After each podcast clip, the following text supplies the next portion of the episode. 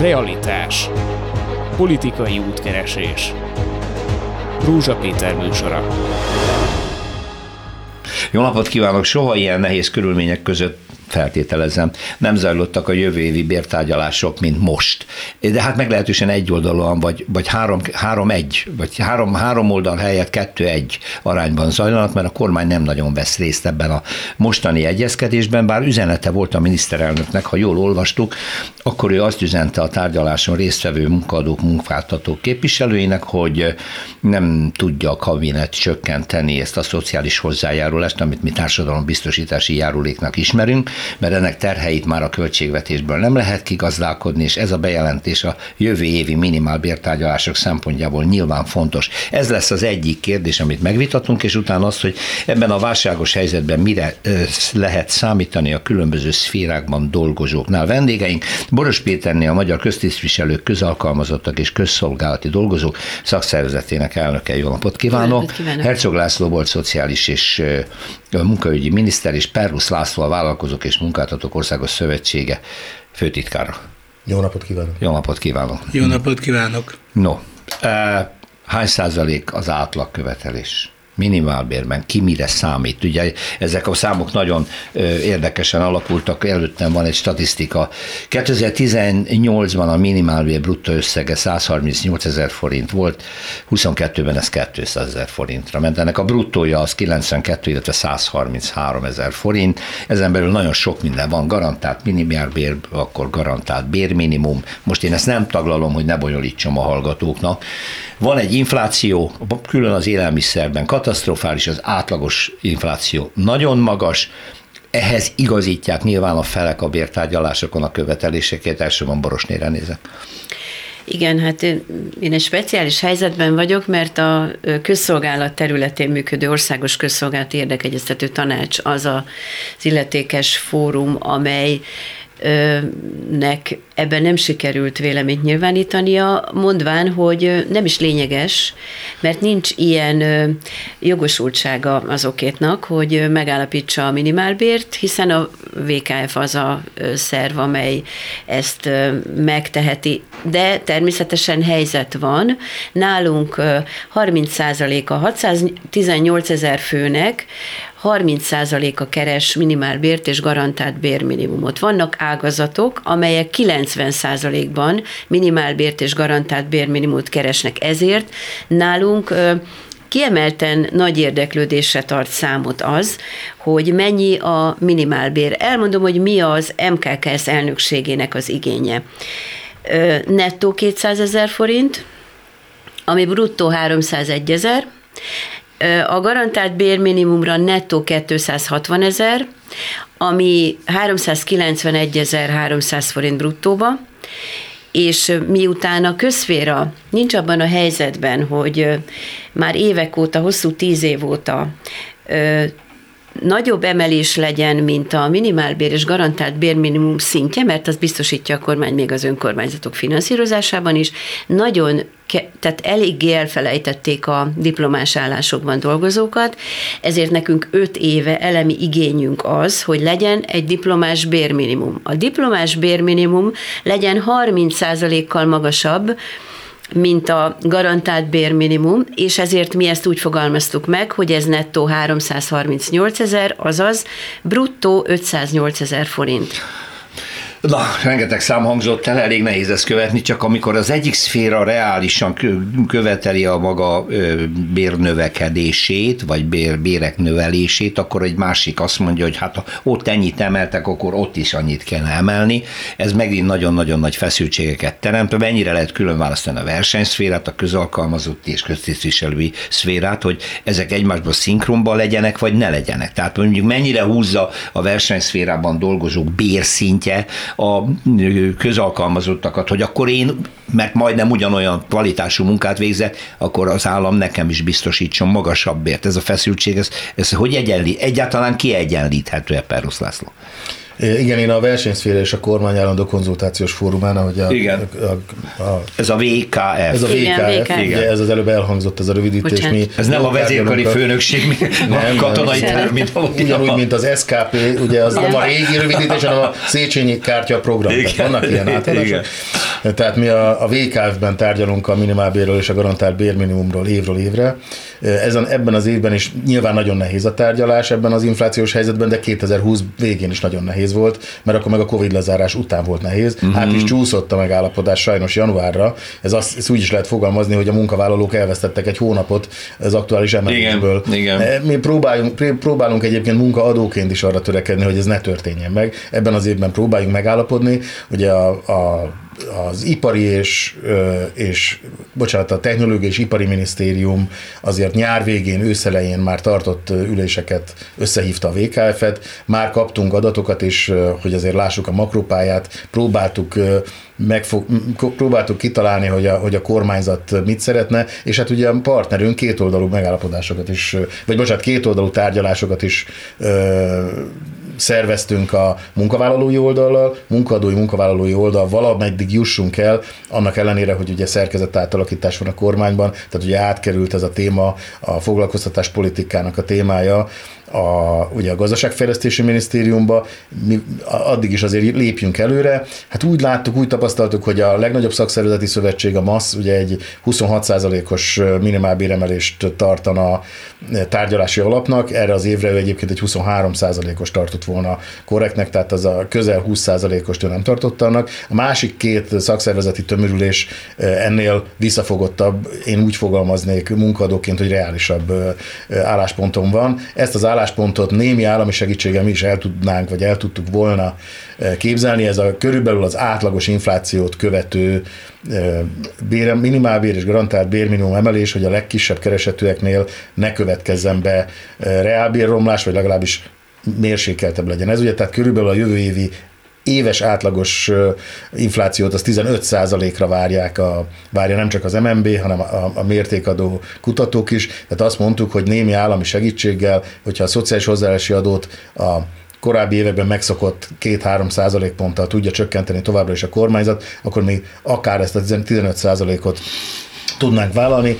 Ez a tegnapi nyilatkozat alapján ez távolabbra került ez a lehetőség, de van még a tarsolyunkban néhány. Hát igen, is. tehát ez most egyébként mennyit nyomat a laudba, hogy a szociális hozzájárulási adót a kormány nem hajlandó, vagy legalábbis azt mondja, hogy ezt a jövő évi költségvetésből nem tudják kigazdálkodni, és akkor ez, ez, ez az alap, vagy ez nem tudom mennyi arányaiban mennyire jelentős. Magyarországon ez alacsony, nem? A többi országhoz képest.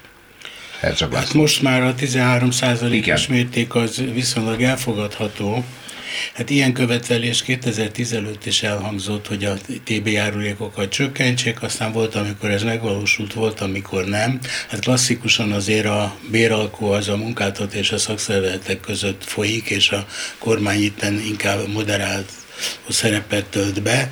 Hát ez a kormány ez, ez kicsit egy kicsit lazán csinálja, hát a lazaságot az is bizonyítja, hogy én ülök itt, és nem a jelenlegi kormány képviselője. Hívhatnám, de felesleges. Nem is válaszol. Szóval régen egy bértárgyalás az egy nagyon széles folyamat keretében zajlott. Először is az Országos Érdekegyeztető Tanács, ahol valamennyi szakszervezet, tehát nem csak a versenyszféra, hanem a közszféra szakszervezet is ott ültek, azért, mert a minimálbér, vagy a bérminimum az őket is érinti. Tehát miért ne lennének ott, az, hogy őket most kizárták, ez magában egy önkényes lépés. Másfelől a bértárgyalásokkal egyidejűleg a tanács konzultálta költségvetésről, tehát a költségvetési törvény tervezete is ott feküdt a tárgyaló partnerek előtt, valamint az adótörvények. Ehhez különösen a munkáltatók ragaszkodtak, hisz ők mindig ezt mondták, egyébként teljes joggal, hogy ahhoz, hogy ők béremelésről állapodjanak meg, a gazdasági feltételeket, a milyen, mennyi forrás áll rendelkezésükre, ezt ismerniük kell. Ez egy nagyon fontos dolog, mennyire ismerik a munkáltatók most, hogy 23-ban milyen terheik lesznek, milyen járulékok, adók, mire lehet számítani. Ugye azért a kormány elég gyorsan tud dönteni, benyomják a parlamentbe este, mit tudom én, a javaslatot, másnap megszavazza a, többség, és akkor előáll egy külön adó, előáll egy adónem emelés, bármi. Tehát nagy, erre mondják a külföldiek, hogy Magyarországon ezért nagy a jogbizonytalanság a munkaerőpiacon. Hát Herzog László vagy Perlusz László? Igen, hát valóban minél biztonságosabb a, biztonságosabban kalkulálható egy gazdaság, akár előre, előre tekintve, annál kisebb. Ugye a kockázat az mindig pénzbe kerül, az, annak ára van, ezt meg kell fizetni akár, akár egy banki vagy pénzügyi ügyletben, de úgy általában a gazdaságban is, tehát nehezebben lehet vállalkozni, lehet, nehezebben lehet tőkét bevonni, akár hazai tőkét, akár külföldi tőkét, hogyha nagyobb a bizonytalanság. Mi nem látunk jelentős adó növelést és adó csökkentés sem.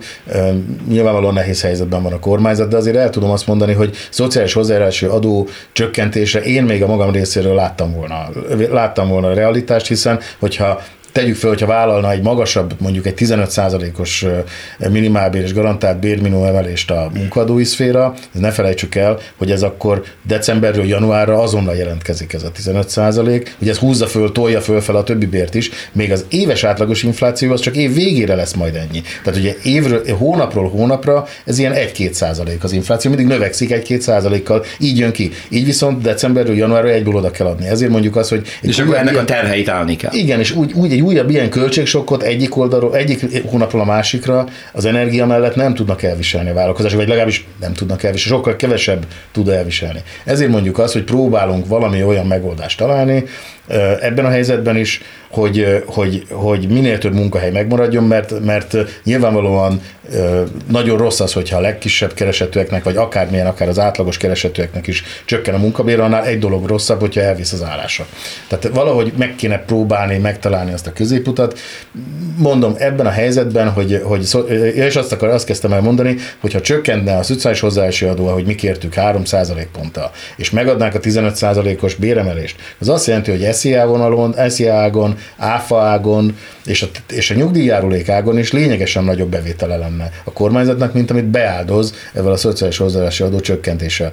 Azt is meg tudom érteni, hogy a tervekben... Várj. Ezt a matematikát azt hiszem, hogy laikusan nagyon nehezen értem. Mit jelent ez, hogy megemeli, ha meg... 3%-kal csökkenti a 3 ponttal TB járulékot, a TB vagyis a szociális adót, ugye 3 ponttal csökkent. csökkent. Igen, az akkor a jelenti, munkaadó könnyebben fizeti a magasabb bért. Igen, de a magasabb bért az 15 kal fizetem jobban, tehát a munkaadó még így is lényegesen Aha. többet fizet, mint amennyivel csökken az ő járuléka. Igen. Tehát egy magasabb összeg után lesz kifizetve a kisebb járulék. Ez azt jelenti, hogy a kormányzat valamennyit veszít a szocon, de a 15%-os személyjövedelemadó, az továbbra is 15%, mi nem tudunk kevesebbről. Tehát megemelem 15%-kal, és az emelt összegből fizeti mindenki az esziát. Végső soron, akkor Végső nyer rajta a költségvetés. Igen. A legkisebb keresetőeknél a legkisebb keresetőek fogyasztói kosarába nem a megtakarítás van, hanem a, hanem a 27%-os áfás áruk vannak. Aha. Hát az áfa sokkal jobban nő egy 15%-kal emelt bértömegre. És a nyugdíjárulékot csak azért tettem ide, mert az mindig, mindig egy rendkívül nagy probléma, ezt Herzog László biztos nálam sokkal jobban tudja.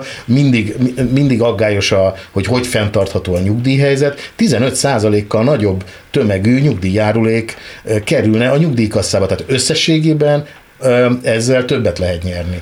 Uh-huh, ez, Erre gondoltam. E, e, jó, most már akkor viszont értem, tehát ez egy ilyen libikóka. Igen, igen. Itt most is nagyon de, jelentős. De megkeresem a, a másik oldalon állam szempontjából, a hát ezt a kormány most is pontosan tudja, hiszen erre már többen rávilágítottak, hogy infláció ide, infláció oda, egy árbér spirál alakult már ki, és az áfa bevétel iszonyatosan nő. Az szépen meg. Nagyon szépen megemelkedett. Igen. Legalább.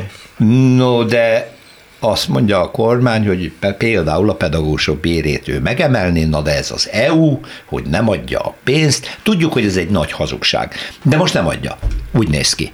Na most, hogyha ez a következő fél évben legalábbis nagyon úgy néz ki, hogy nem jut Európai Uniós jelentősebb forrásokhoz a kormány, mint amire számított, akkor ez mi, milyen hatással lesz a bértárgyalásokra, vagy lehet? Vagy a bérek alakulására? Mit gondolnak? Borosni.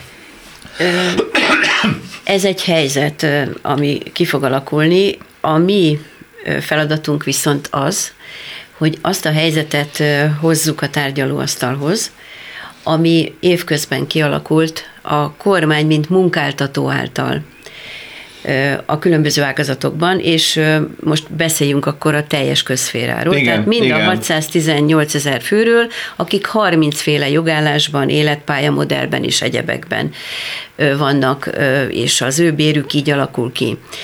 Én azt gondolom, hogy nekünk azért kell erről beszélni, mert az évközi követelésünk, amelyet megfogalmazott közösen ez a kör, ez, ez egy 20%-os inflációt ellentételező július 1-től hatályos bérkövetelés, amit ha éves szinten nézek, akkor értelemszerűen nem 20 százalék. Uh-huh. Ez pedig azért nagyon fontos, mert azok a bérek, amelyek a közférában nagyon alacsonyak, Mondok egy számot, KSH adatai szerint a költségvetési szektor egészében az évelei béremeléseknek is tulajdoníthatóan a nettó átlagkereset az 338.700 forint. Ez nekünk azért fontos szám, mert ehhez mérjük a követelésünket, és tudjuk megfogalmazni, hogy ez mit jelent, hány milliárd forintot jelent. De miért is tesszük ezt meg? Azért, mert ahhoz, hogy a kormány a versenyszférában a béreket alacsonyan tudja tartani, ez nem titok, látjuk. Látjuk, hogy a bérszínvonal hol tart az Európai Unióban, és hanyadikok vagyunk. Ahhoz a közféra béreit kellett megfognia, és sajnos ezzel a 30 féle életpálya és egyéb szabályjal meg is osztotta ezt a területet teljes egészében.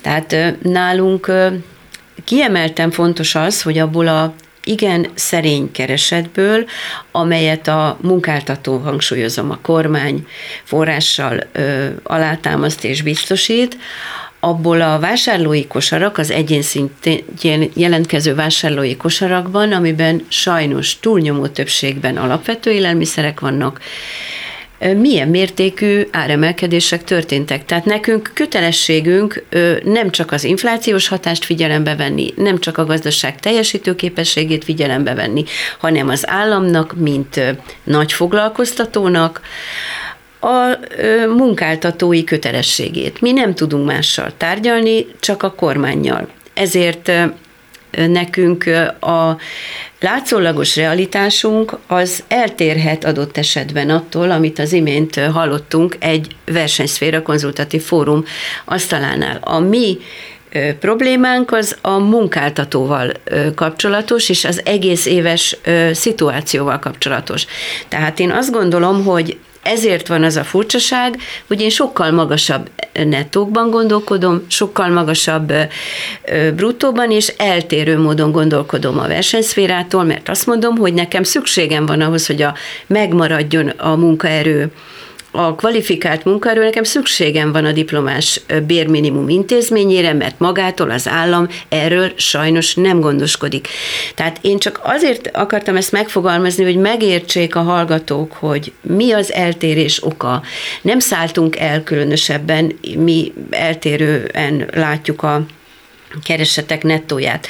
És még egy dolog, kialakult egy olyan dimenzió, amely, amely nagyon fontos, mert adott esetben eltérhet attól, amit látnak, hiszen látják, hogy évek óta, mondjuk tíz év óta mennyivel nőtt, hány százalékkal nőtt, e, időnként a kormány ezt hozza is, hogy hány százalékkal nőtt a minimálbér. Igen, igen, igen tehát nőtt. nőtt természetesen, persze. de nézzük már meg.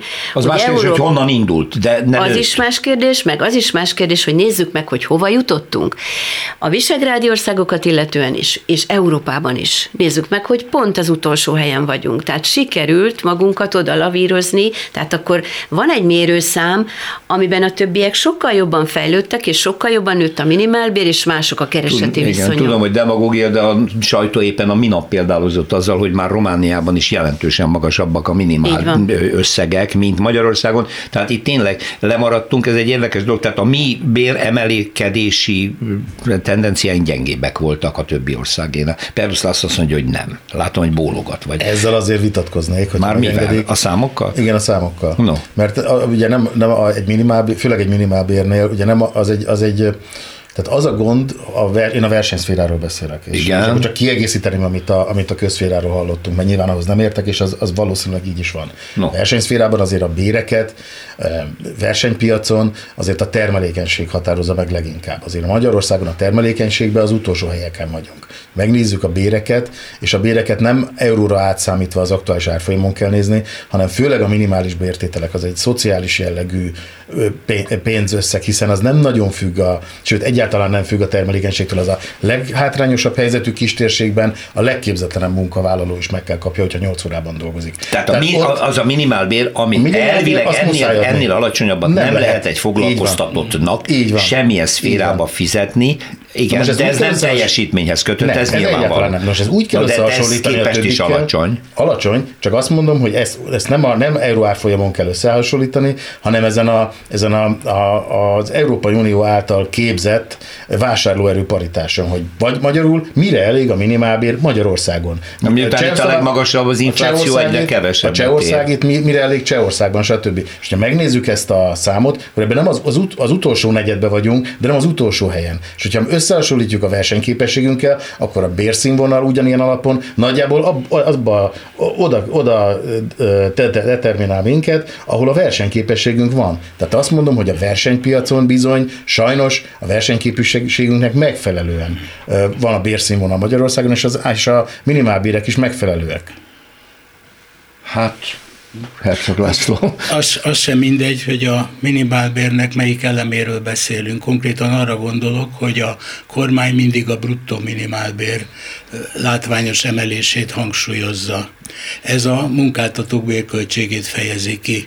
Ha ezt munkavállalói szempontból közelítjük, akkor és viszont a nettó minimálbérről kell beszélni, uh-huh. és itt a kormány el szokta hallgatni azt, hogy 10 előtt a minimálbér az nem, vagy alig adózott, ezzel szemben itt 15%-kal adózik a minimálbér, ami Európában egyedülálló. Magyarán Hoppá. a nettó minimálbér növekménye az már jóval kisebb, és ha még az inflációt is figyelembe vesszük, hogy mit lehet ezért vásárolni, tehát a minimálbér reálértékét, akkor a helyzet pedig nyilván még kedvező. Van arról lehet számunk, hogy hányan élnek minimálbér körüli összegből Magyarországon? 250 ezer körül. Uh-huh, tehát ez az a mostani minimálbért számolva 133 ezer nettó. Energiaköltség, havi élelmiszerköltség, és ez kifulladt. Tehát ez gyakorlatilag messze. Garant, garantált bérminimum pedig ugyan 600-650 ezeren, tehát az lényegesen ugye magasabb. Az a, szakmunkás az, az, az a szakmunkás minimálbér, igen. Az, az valamivel magasabb. Sokkal magasabb, tehát ez háromszoros, tehát 650 ezeren. Uh-huh. Igen, hát ők, a, ők az éppen csak megélünk című kategória. Hát az, az előző pedig az épp, éppen ne halljunk ilyen, vagy fűtünk, vagy eszünk című kategória. Úgy Sajnos alacsony, ezt, ezt senki nem vitatja. Arra szeretnék kitérni, hogy ö, ugye azt hallottuk ö, Boros Péternétől, hogy 30 féle ö, státuszú, besorolású munkavállalási forma létezik Magyarországon.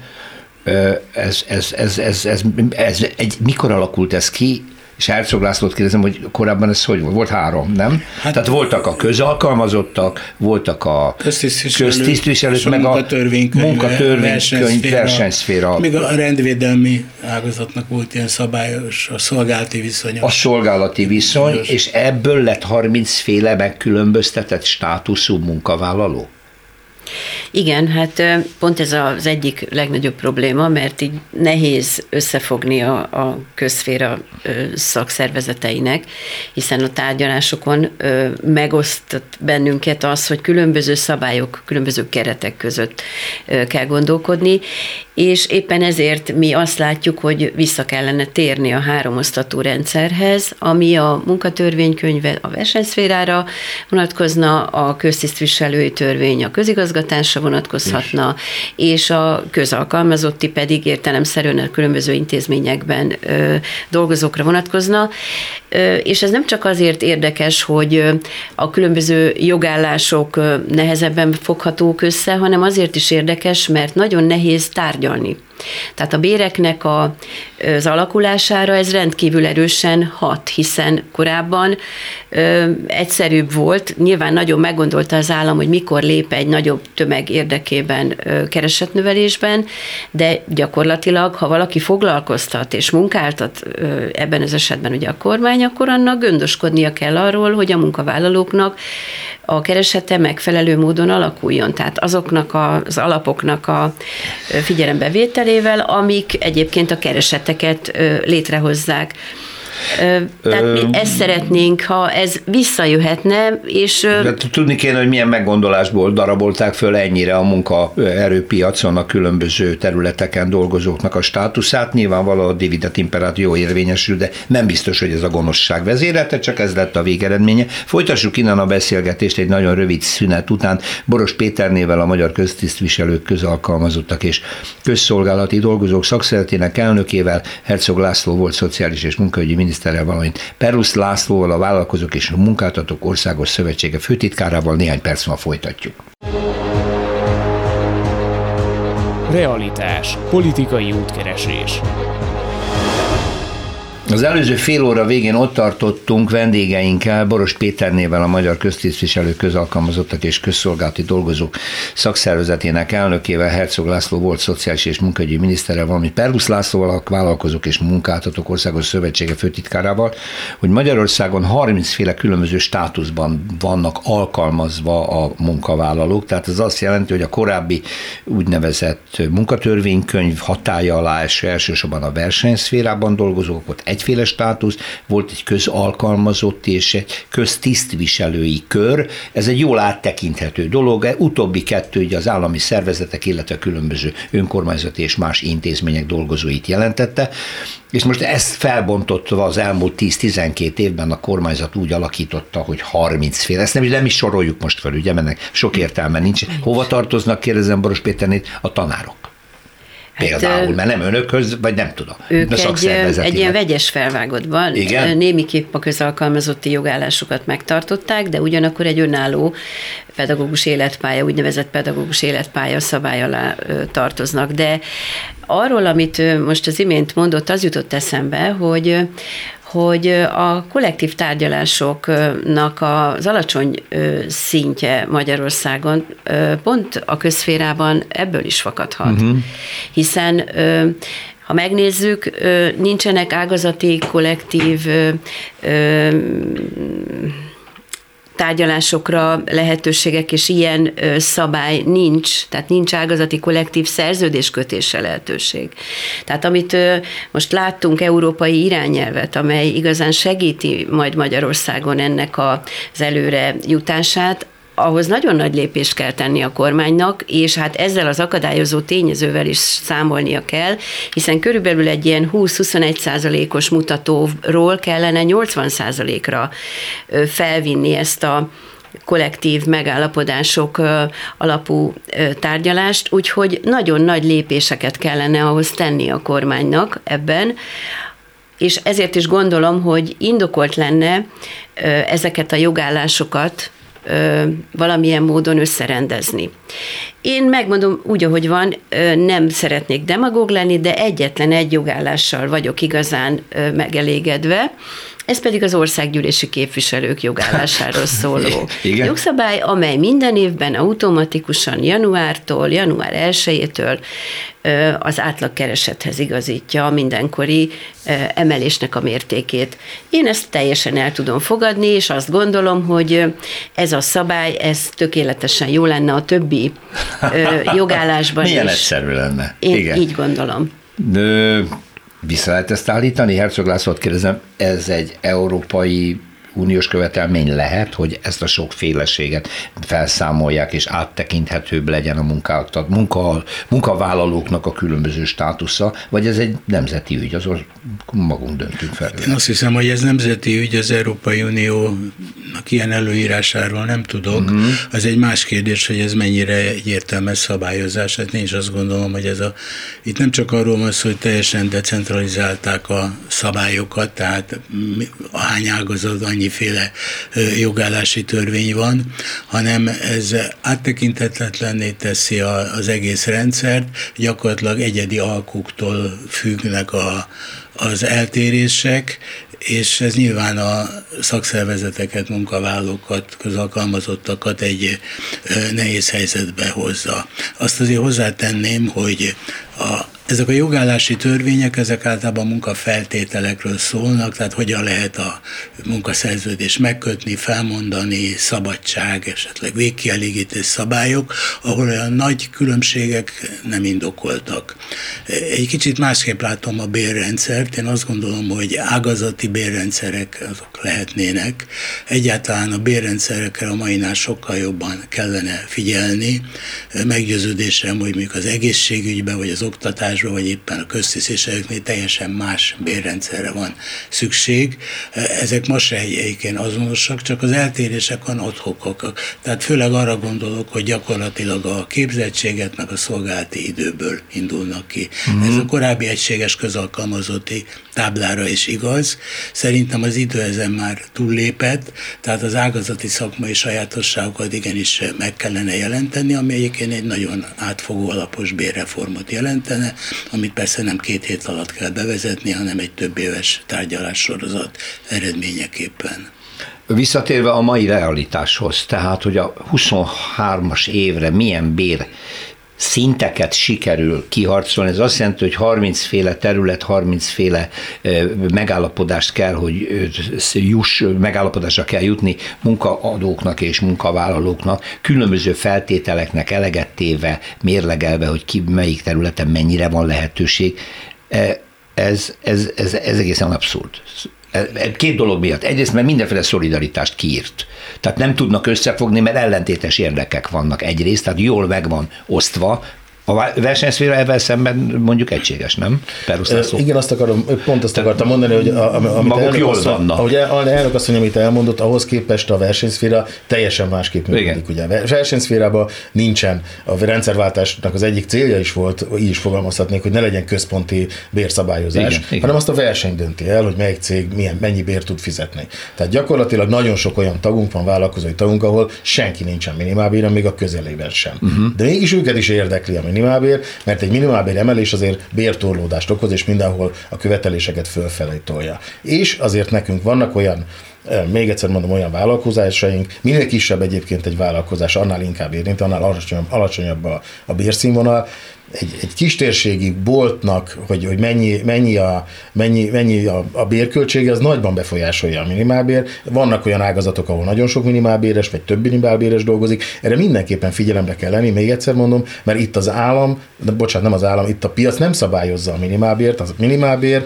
az ebben a versenypiacban egy meghatározott alsó minimum, amit el is mondtam az előbb. Igen. Tehát ezért fontos nekünk a minimálbér, és nem azért, mert a, tagjaink többségében, még egyszer mondom, minimálbért kevesen keresnek, azt a versenypiac szabályozza. De elnök asszonynak abban teljesen igaza van, hogy mégis összhangba kell hozni azért a versenypiaci bérhelyzetet, nem csak a minimálbéreket, úgy általában a bérhelyzetet, a közférának a bérhelyzetével, mert a vállalkozók is szembesülnek azzal, hogyha egy önkormányzatnak, egy közhivatalnak lehetetlenül a működése, akkor az akad, akadályozza a versenyképességet, amit én mindig mondok varázsszóként, hogy a versenyképesség, a hozzáadott érték termelő képesség határozza meg a bérszínvonalat Magyarországon, hogyha az akadályozza, akkor mindenki kevesebbet fog tudni keresni, a, a, a magyar versenyszféra is kevesebbet tud majd fizetni, mert kevesebb hozzáadott értéket tud adni. Ugye ez a versenyképesség sok, minden, sok mindentől függ, például a közféra hogyan, hogyan működik, attól is függ. Tehát valóban azért erős kapcsolat van, de teljesen más elvek érvényesülnek. Igen, most megint demagóg leszek nagyon sokan elhagyják a pedagógus pályát, nagyon sokan elhagyják az egészségügyi pályát, nagyon sokan csak azért maradnak, mert hivatástudatból csinálják, mert a képzettségükhöz ragaszkodnak, stb. És akkor szembesülünk azzal, hogy egy tanár, aki nettó 230 ezer forintból próbálta a családját eltartani, átrepül egy kereskedelmi céghez, ahol 4-500 ezer forint nettó tud keresni. Hát ez, ez, ez szétveri az értelmiségi pályákat, szétveri a diplomához kötött pályákat, mert előbb-utóbb előbb-utóbb a kenyér a lényeg. Tehát lehet szeretni a szakmámat, de amikor úgy látom, hogy ez teljesen ellehetetlenül, és ilyen infláció és pénzromlás mellett nem fogom tudni a családot eltartani a tanári, vagy a, éppen éppen a műszaki rajzolói, vagy bármilyen fizetésemből, elmegyek trógerolni. Tehát milyen értékrendű ország az, ahol a több, bocsánat, nem akarom a szakmákat egy árumozgatót lenézni, de elmegy trógerolni egy diplomás ember a világ legnagyobb pazarlása, nem? És ez pedig nagyon jellemző ma. Egyetértek. Nem lehet ezzel érvelni egy, egy, egy kormányzati tisztviselővel, hogy drága uram, vállalja annak a felelősségét, hogy ebből az országból előbb-utóbb ez lesz. Ezzel szoktunk érvelni. A meghallgatás az helyettes államtiszt titkári szinten uh-huh. meg is történik, de felhatalmazott tárgyalófél nincs. Hát ez a legegyszerűbb, elmegy meghallgatni. Továbbítja.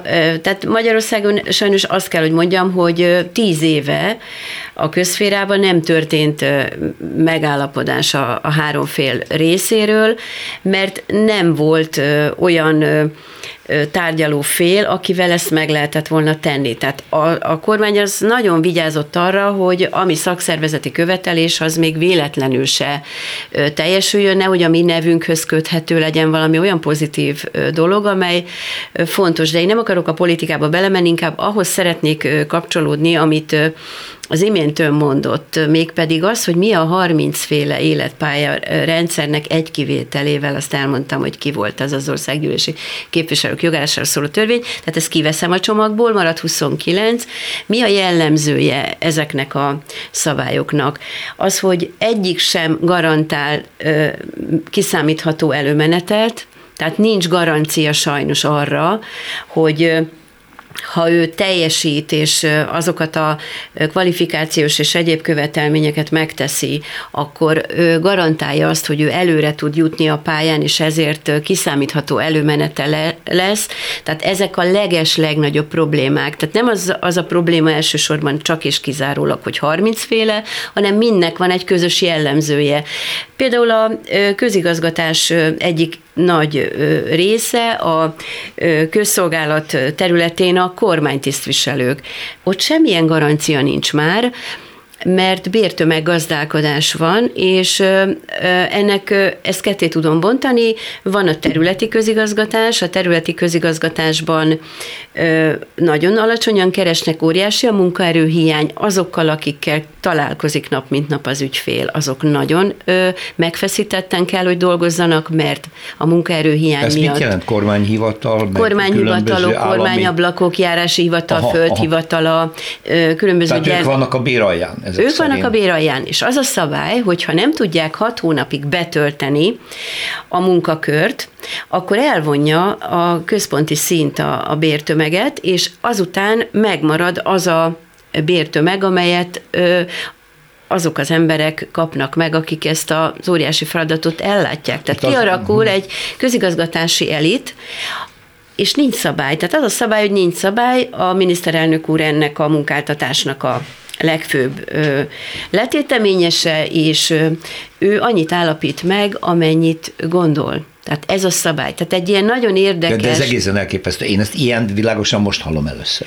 Hát én ezt elég sokszor megpróbáltam kifejteni, de valójában most vagyok abban a helyzetben, hogy itt ennek a műsornak a keretében erről tudok beszélni, de az Országos Közszolgálati Érdekegyeztető Tanácsban én erről többször is beszéltem, de hát nyilván ott a munkáltató képviselője, a helyettes államtitkár, aki vagy továbbítja, biztos továbbítja, de hát az ő dolga nem az, hogy ezt, ezeket az ügyeket rendbe rakja. Tehát elérkezünk egy olyan feszültségpontra, amely kikényszeríti majd azt, hogy mindenképpen változtatni kell ezen az egész rendszeren, mert nem marad munkaerő a közférában. Sem a tanároknál, sem az egészségügyben, sem a szociális területen, sem a kultúrában, sem az önkormányzati köztisztviselők, sem pedig a kormánytisztviselők körében. Ez két dolgot jutat eszembe. Egyrészt az, hogy mennyire érvényes, amikor e változtatások során a tiltakozók megfogalmazták, hogy ezek rabszolgaviszonyok.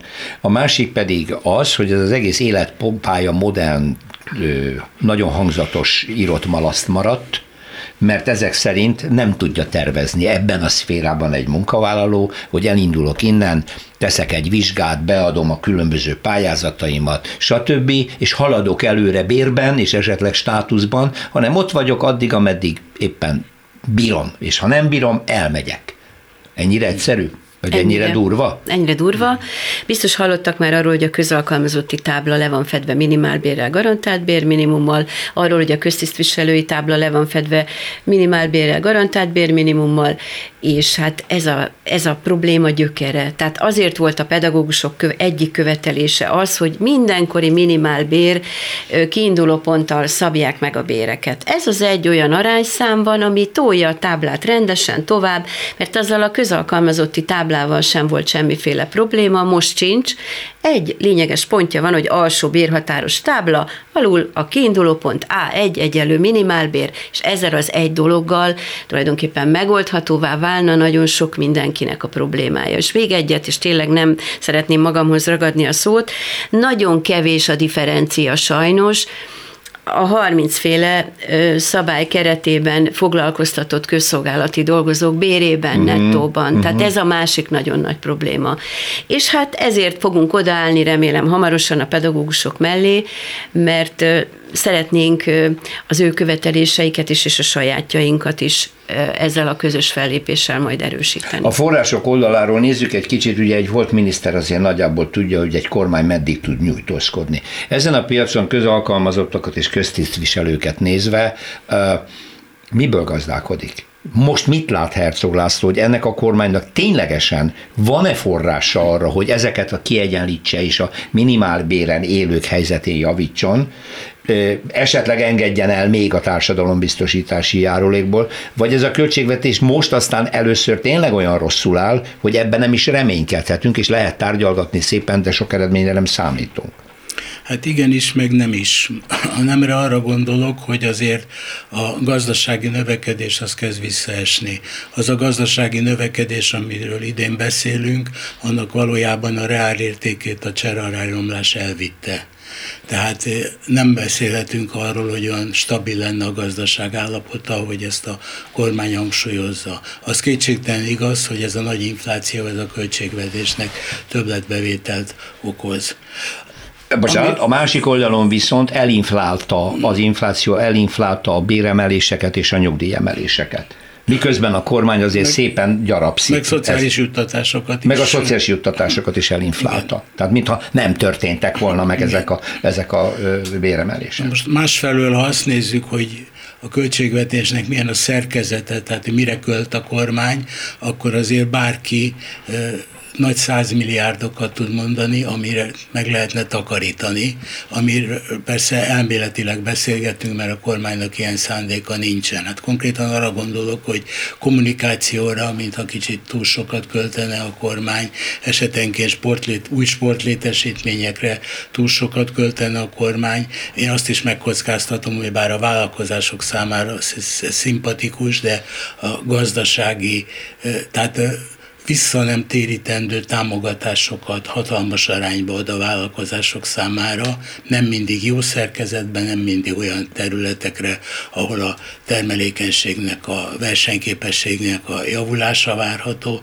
Tehát itt is lehetnének megtakarítások, és a sor az még azt hiszem hosszan sorolható, de hát ez olyan radikális reformokat jelentene, amiről azt hiszem, hogy tulajdonképpen nem is érdemes beszélni. De érdemes. forrás, akkor, hogyha ezeket a reformokat egy kicsit átalakítaná a kormány a költségvetési struktúrát, de hát ez már erre alapjait veszélyeztetné, tehát én erre egyáltalán nem számítok. Igen, ez az ideológia győzelme a józanész felett, hogy szoktuk póriasan mondani, de hogyha említette a vállalkozások támogatását. Perusz László itt is elmondta, és sok fórumon elmondta annak idején, hogyha ebben a válságban most a vállalkozói szféra kapna 2000 milliárd forint segítséget, a kormánytól, a költségvetésből, az hosszú távon a kormánynak majd bevételt jelentene. Ezzel szemben az a 200 millió, amit erre hajlandó áldoz, az elvész, mert abból nem fog a költségvetés gyarapodni. Amit Herzog László mondott, most ez ebből következik, hogy ez megerősítés nyert, nem?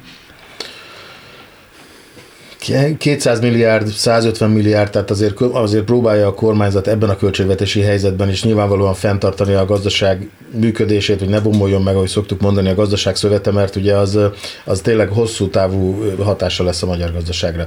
Igen, valóban, amiben, amiben mi, mi szoktunk érvelni, az azt, azt mondja, hogy megnézzük meg a költségvetés bevételeit, abból körülbelül 20-22 ezer milliárdot vár a következő évre a kormányzat. Most új költségvet, nyilván meg lesz egy, meg kell újítani a költségvetést, mert a, az őszi energia árobbanás az nyilván nincsen benne, de mégis egy 20-22 ezer milliárdot vár a gazdálkodó szervezetektől és a, és a munkavállalóktól. Hogyha, hogyha mi azt mondtuk, azt számoltuk, és megpróbáltuk ezt mindenféleképpen körüljárni, és modellezni, hogyha, hogyha csak minden tizedik munkahely vészel, és minden tizedik munkaadó függeszti föl a tevékenységét ebben a válságban, ami energiaválság és, a, és az összes többen. Már pedig ez történik, zárnak bevállalkozások, nem ideglenesen függesztik ha csak fel. Van, akkor a hüvelykúj szabály nem olyan nehéz meg, meg, megmondani azt, hogy körülbelül 10% a bevételeknek ki fog esni. Ki fog esni. Mert megszűntek ezek, nem, nem fognak adni. Nem adósít, járulékot nem fizet 22 ezer milliárdot És munka nélkül, igen. Igen, tehát 22 ezer milliárdot mondtam, ennek a 10% az 2200 igen. milliárd. Ezért mondtuk erről az oldalról, költségvetési oldalról. Hogy ezt megelőzően. Azért nem ezt... szeretünk demagógok lenni, és nem szeretünk más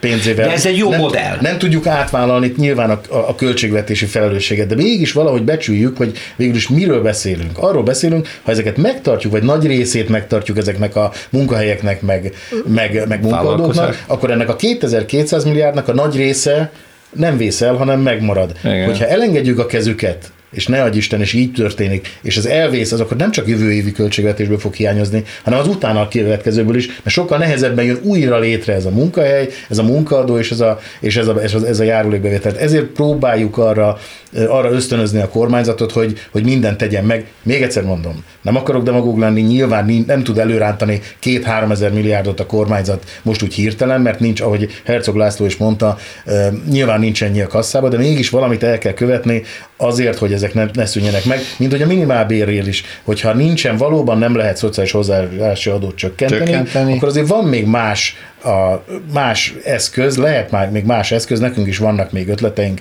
csak hát nyilvánvalóan a munkaadói nincs meg oldalvélemény, még nem ült össze a VKF ebben a helyzetben újra, hogy azért a legkisebb keresetűeknek azért a vásárlóerejét megtartsuk, Megtartani. mert az nem csak az emberiességből fontos, hogy, hogy ne, ne halljanak éhen, idézőjelbe az éhenhalást, hanem azért, hogy, a, hogy azért a, a, ugye a GDP, a gazdasági növekedést is a belső fogyasztás húzza leginkább, hogy a belső fogyasztás is fenntartsuk. Tehát ez is egy ilyen, hát nehéz azt mondani, egy ilyen válság, hogy win-win szituáció, de minél kevesebbet veszítsünk össztársadalmi szinten. És kettőt egymás mellé teszem a versenyszférát, közalkalmazott és ö, ö, állami alkalmazottakat, akkor azt mondom, hogy itt ez a helyzet, hogy megszűnnek a válságban bizonyos vállalkozások, hosszú távon hiánytermel, ott pedig elsorvadnak a hivatali alkalmazotti körök kevesebb lesz a munkaerő, romlik az állami szolgáltatások minősége, tehát ez egy ördögi spirál, és akkor ahhoz az összeg... Visszahat ránk. Visszahat, igen, igen, igen. és ahhoz az összeghez, amit most itt előbb Perlusz László mondott, hadd mondjak egyet, Farkas Zoltán, a HVG gazdaságpolitikai újságíró elég pontosan kiszámította, hogy ezzel a kurucos magatartással a magyar kormány az Európai Uniótól mennyi pénztől esik el? 22 ezer milliárd hosszú távon. Tehát ez a költségvetési összeg ez, ha most befolyhatna a következő években, nem kéne erről beszélgetnünk, hogy 133 ezer forintos minimálbért hogy lehet megemelni 138-ra, amivel még nem mentünk semmire. Jó, ez politikai szintje a dolognak, de ha már az összegeket említette, akkor érdemes összehasonlítani. Abból milyen konkrét gazdasági kár származik, és ú, de kevés időnk maradt most Baros Péternél fordul, hogyha egyre többen hagyják el a hivatali állásukat, ügyintézők, közgazdászok, stb. az állami szférából.